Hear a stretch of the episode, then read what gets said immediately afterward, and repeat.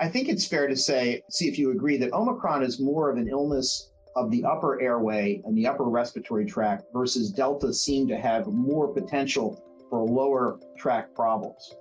Yes, that's everything that I understand too. Yeah.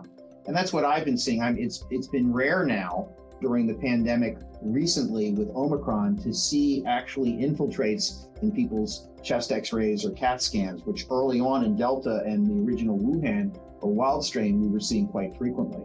Yeah, it's fascinating how this has mutated. And now we have really four strains we're worried about locally BA1 and 2, BA4 and 5. And I just read this morning that actually it's been reported in New York City a big spike in, in BA5. And BA5, about 37% in New York City of the people infected apparently have BA5. Welcome to Finding Your Wellness, a podcast brought to you by the Columbia Association. I am Dr. Harry Oken, a community physician for over 35 years and the Columbia Association's medical director. I am proud to be working with the Columbia Association for over a decade and assist in their mission to improve the health and wellness of our community. And today, I am thrilled to present our guest that I have known for many years. Dr. Stephen Schimpff is a friend and mentor that I've known since I was a freshman in medical school. He hired me in 1980 to help with some research he was doing at the Baltimore Cancer Research Program associated with the University of Maryland. Our friendship blossomed from that point on. Dr. Schimpff is a graduate of Rutgers University and Yale Medical School. His career spans over 50 years. Even in retirement, he's still active as a writer and a researcher and a professor of medicine at the University of Maryland Medical School and a former professor in the School of Public Policy. He was the founding director of the University of Maryland Greenebaum Cancer Center and a former chief executive officer of the University of Maryland.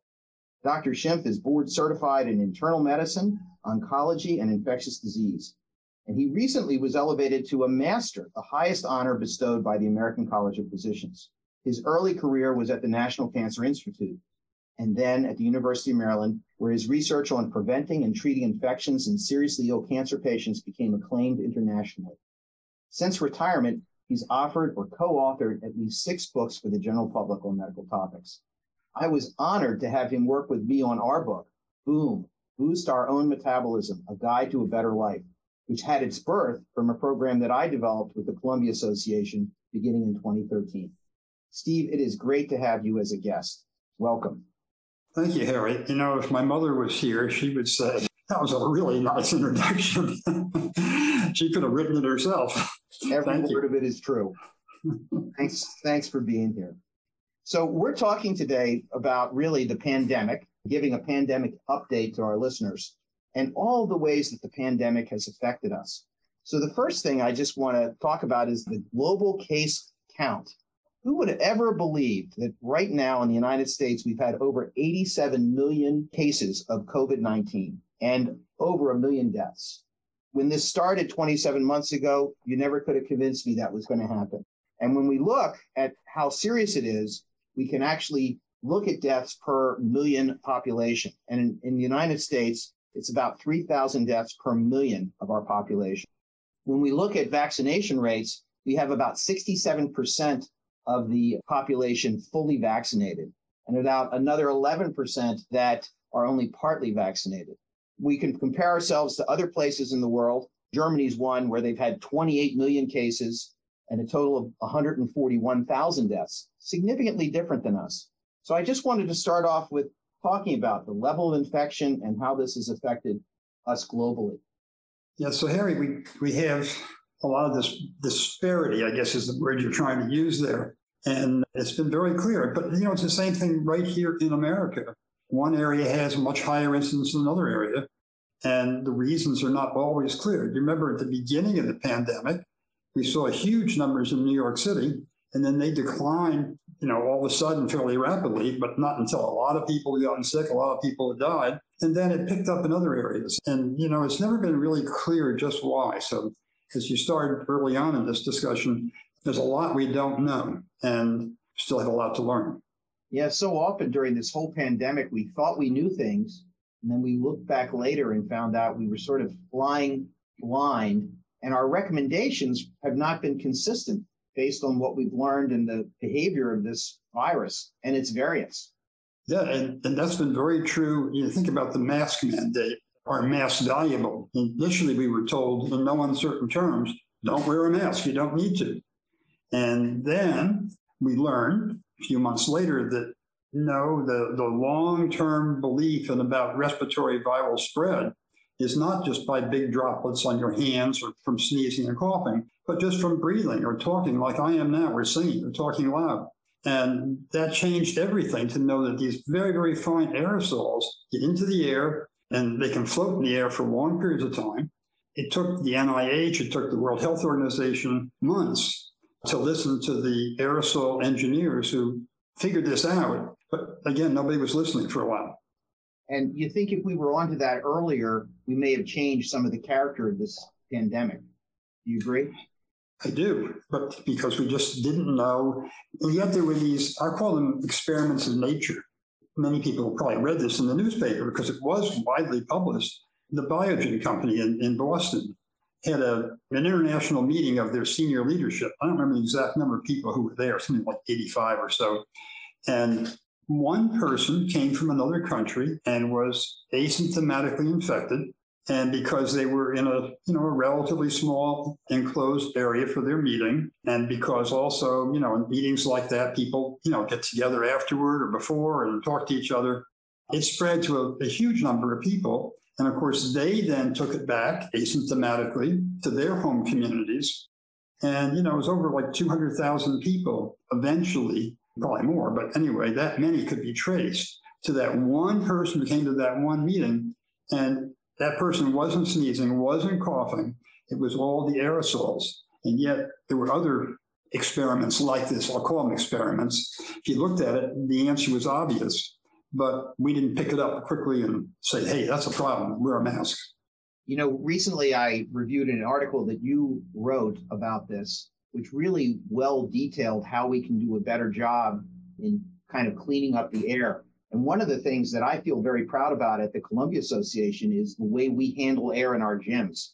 We move air seven to 11 times per hour in most of the areas of our gyms, and it goes through HEPA filters, which basically catch the virus. We also have in our uh, athletic centers, we have some very large fans, which are using a ultraviolet light technology to help purify the air.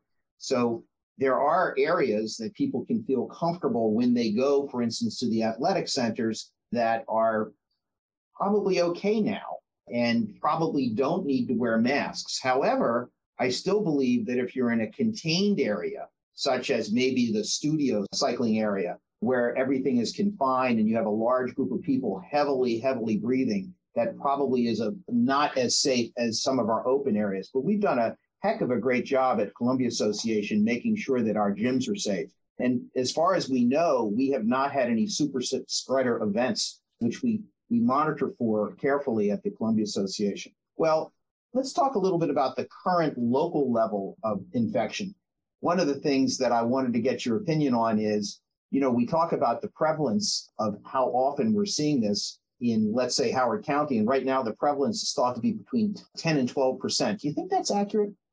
Probably not, because so, so many people doing at home testing, they're not telling anybody. I don't mean that in a negative way, just until I got it. And maybe I call you and say, hey, Dr. Oken, I, I got it. And you tell me what to do. But does it ever get reported anywhere? Probably not yeah, to your point, the health department doesn't know about it, right? So I think it's been estimated it may be two times what we think. And so it's very easy to go out there and get even the current variant of Omicron, which we'll talk about a little bit in a minute.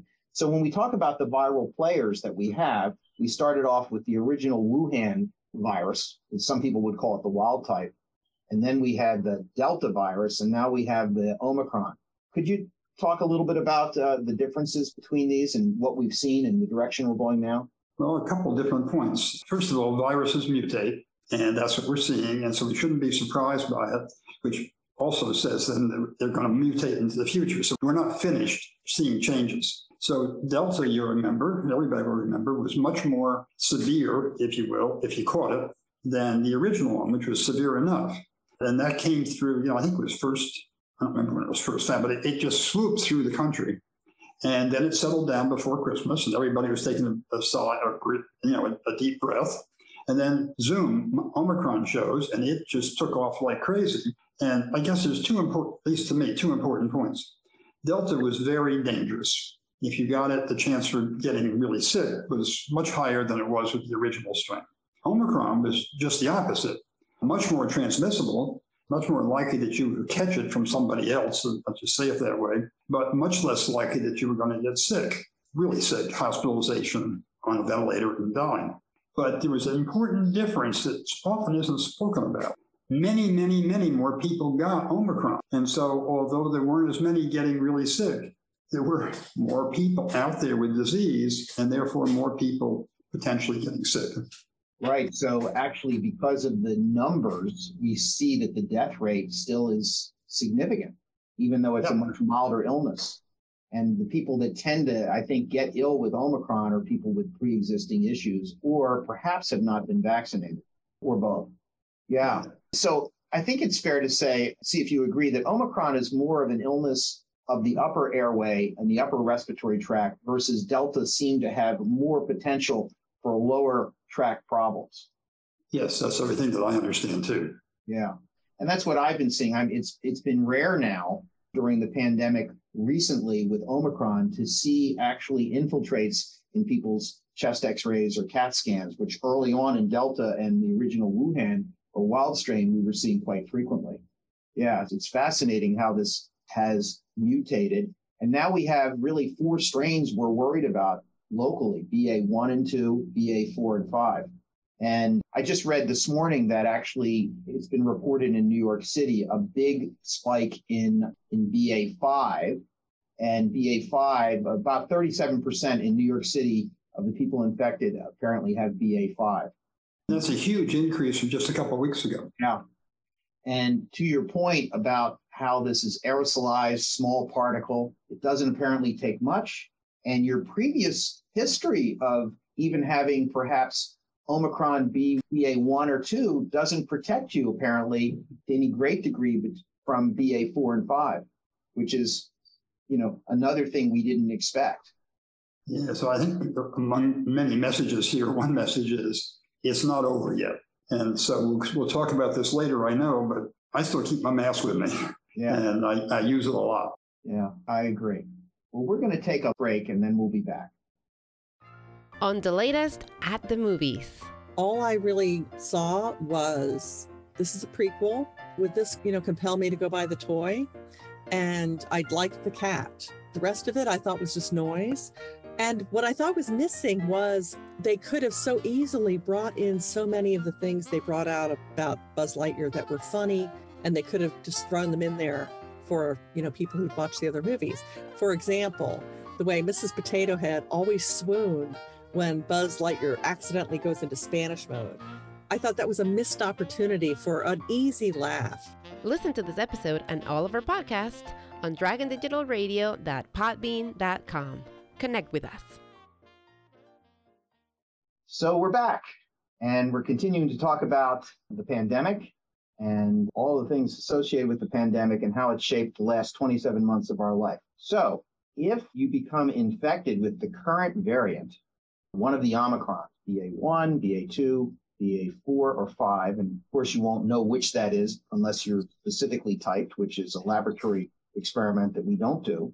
But you may know you're positive because you've done a home test. And the home tests have gotten to be much, much better in finding early warning that you have the antigen, which signals that you're positive. So if you become positive, what do we do from there, Steve?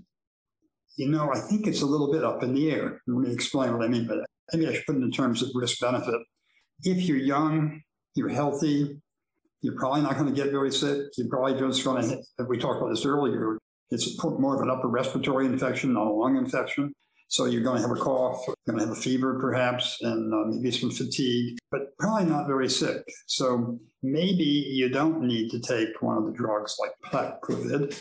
But on the other hand, if you're older, if you've got a lot of underlying disease, all the things that we know that used to predispose to uh, severe disease, obesity, diabetes, older age, immunosuppression, head a transplant, things of that nature, then certainly you're going to want to get on the antiviral right away. I agree. So what we've seen is the large majority of healthy people that are getting this pretty much sail through this in three to five days. And all they need to do is what they normally would do for an upper respiratory tract infection. Get your rest, keep hydrated, aches and pains, Tylenol, Advil, Aleve, and wait it out. And of course, they're infectious, so we have to guard for that. To your point about whether or not they should get the antiviral, I think the antiviral is probably indicated for some people, just as you said, immunosuppressed, advanced age, heart disease, lung disease, diabetes. And those decisions for making the choice of whether to be on that, of course, require your physician's input. And I get a lot of calls every day. What should I do? And in general, I feel that if you're healthy, we just wait it out. But at the same time, you have to isolate. I think we probably should say that what we're saying right now may not be the general approach. You know, this go to the pharmacy, get tested, get your pills, test and treat. Nothing wrong with that. And I certainly don't want to be giving advice as to what somebody should or shouldn't do. As you just said, Harry, you, should, you need to talk to your own healthcare provider. But one thing is certain that if you're going to take the antiviral, you really want to start right away. And this is true for any viral disease. The drugs that work really are only very efficacious if you start in the beginning. Once the virus is replicated and, and caused damage to a lot of tissues, not that it's too late to start, but it's not going to be anywhere near as effective. And I do agree with you. It is a little controversial as to what we're hearing and what uh, actually a lot of physicians are doing. I've found because of the general benignness of this current variant that most people do not need to get on the antiviral. And so there are some issues that we should discuss about if you do get on the antiviral, what you can expect. And some of the things that I've seen have been number one, which wouldn't affect most people, a terrible taste that people get in their mouth when they take the antiviral. So we know it's in your system and working. But two, there are interactions with certain medications that can be significant. So, you know, a proper evaluation of what medicines you're on, whether or not it's okay to take this antiviral Paxlovid is important. Anticoagulants and actually statin drugs need to be stopped or reconsidered whether or not the benefit is worth the risk. And then finally, something we're starting to hear about a lot, which is this phenomena of Paxlovid rebound. In other words, you take the drug early, you see an immediate response or much improved within some people 24 hours. But after you finish the Paxlovid, there's a group of people that are actually rebounding with the same symptoms that last five to six days. So I, I think all that glitters is not necessarily gold in this case. Yeah. And you have to be very careful with prescribing it, I think. You know, it's really true for all medications. There's no there's no free lunch. Almost everything that you take, including aspirin, comes with some risk. And so it's a matter of, you know, what the risk is. So I'm 80 years old, but I'm healthy. But I'm 80, so that means I'm at higher risk for more severe disease. On the other hand, I'm taking two of those medications that Paxlovid can um, can interact with, and you know I could stop both of them. I wouldn't do it without talking to my doc first. But you know that's that's the that's the stuff that has to be weighed. It has to be weighed carefully. Just want to add on one other thing. In your practice, Harry, you have a relatively small number of patients, and they have your cell phone number. For most primary care physicians, if you call them, not, not making this to be a negative, I don't mean it that way, you might not get to them right away. And so you got to get that worked out. What if I get something? I need to get to the doc. So call and be, be persistent. Don't take no, well, I'll talk to him later uh, from the receptionist. Say, you know, wait a minute, this is important. I got to talk to him really or her very soon. Very good point. I agree. Something else to talk about is after infection, what happens? And so you've written about this, it's been published about people who, after they've had a COVID infection, and I think it was more true with Delta than it is in Omicron, what we call long COVID, also known as long hauler syndrome. And the other thing, whether or not you get that or not, I think most people, many people, uh, the older they are, the more likelihood that they're going to have this is that after they get even the current Omicron, there is a sense of fatigue that lasts for five to seven days that people say, I'm just not back right, even though their respiratory symptoms were minor. And we're, we're seeing that. But Why don't you give us uh, a few comments about long haulers or long COVID and your experience with that? Well, maybe the best way to do it is give you a couple of patient, no, I say patient examples, they're friend examples. I don't practice medicine anymore. But one, just before, this was back in the fall, just before she was to get a booster, developed a, a breakthrough infection. She was just intensely fatigued. That was her biggest problem. And it persisted and it persisted. She came back to work after a month, couldn't handle it, had to go back uh, on, on, on leave again, and eventually retired about eight or nine months later. So the fatigue, it just was, you know, overwhelming. And that's about pretty much the only symptom she had. Another person, good friend, I'll describe what happens. Uh, she had the infection around Christmas time, actually New Year's. It only lasted a few days, and it was, you know, fever, fatigue, and she was better. She was fine until March, and then suddenly she developed when she got out of bed and started to walk toward the bathroom. Her blood pressure would drop, her heart rate would go up, sometimes to 150, sometimes even 200, and she just had to collapse. And this has been persistent. Now she's better now with some drugs. She's seeing some good docs for it. But the other thing that she has is the difficulty breathing. And this is uncommon, it turns out. Not real difficulty breathing, but just not right. And want to be careful about talking about uh, treatments here. But she's found that if she does breathing exercises to increase her parasympathetic tone, her vagal tone, using an oximeter, her oxygen level actually goes up three or four points, and she feels a lot better. So there are, you know, little techniques like that around, and they're not well publicized, but there are ways to help yourself. You know, those are very interesting points. And a colleague of mine at Cleveland Clinic was telling me that they actually have developed at Cleveland Clinic a long COVID clinic. And they're experimenting with a lot of different ways to try and improve things. Two interesting things they found, however, was in people with long COVID. And this really relates to the folks that had long COVID from Delta or the original Wuhan strain not necessarily from Omicron, because we're not seeing as much long COVID from Omicron, is they were doing two interesting things. They had a group of people that they had the infection months before. They gave them the antiviral Paxlovid, and about one out of four felt better. That's the first thing that they did. And they had another group of people, even though their infection was three to four months behind them, they reboosted them. And a group of those people felt better. So again, there's a lot of things going on we just don't know. The other thing that we've seen, and this has been reported, is if you have had Omicron or Delta or Wuhan, and you get a routine respiratory infection that you would, let's say, from a common cold, and there's a number of viruses that do this, it looks like people who get these common colds, which would last typically two to five days, they're prolonged and they're lasting one or two weeks. So something has happened after our immune system got stimulated by this infection to make us in some ways less of a efficacious immune system. So a lot's going on and we're learning a lot. And so in, in our final moments i want to talk about two other things. The first is the vaccine. The vaccine that's been approved as you know is the mrna vaccines by pfizer and moderna. I understand that johnson & johnson vaccine is no longer being made. So those vaccines presently, if you take them, and most people have gotten the primary series, which was one week and three weeks later, and then a booster, which typically was for many people given around November or December in 2021. Now people have the availability of a fourth shot, which would be a second booster. And interestingly, both Pfizer and Moderna has said this booster does not have activity against the current strain. Thoughts? Well, I should say because again, because I'm 80, I went and got the booster. Is it going to do me any good. I don't know. And just to your last point, does it work against the last these these last strains? I just read something this morning that said, well, maybe it does.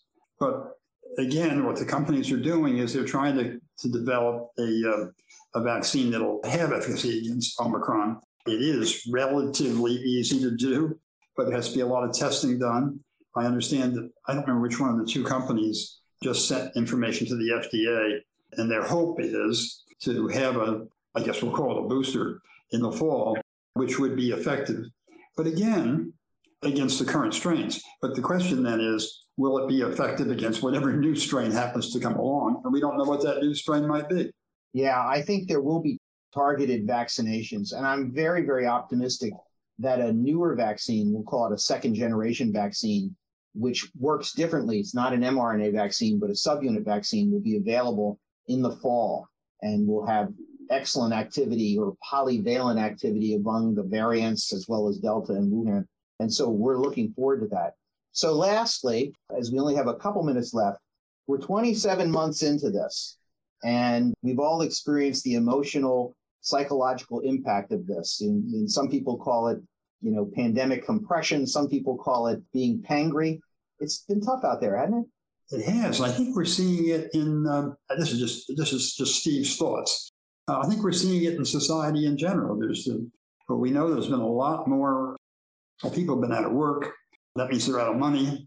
And, and that means there's, uh, you know, family distress, sometimes spouse abuse, sometimes drug abuse, sometimes suicides, especially among younger people. I think there's a lot of stuff that, again, we call stuff that's going on that we're not clear about. But I think it's true. All of us feel a lot of frustration. I know I do. You know, do I have to wear this damn mask when I go into the grocery store? I don't know if I do or don't, but I do wear it.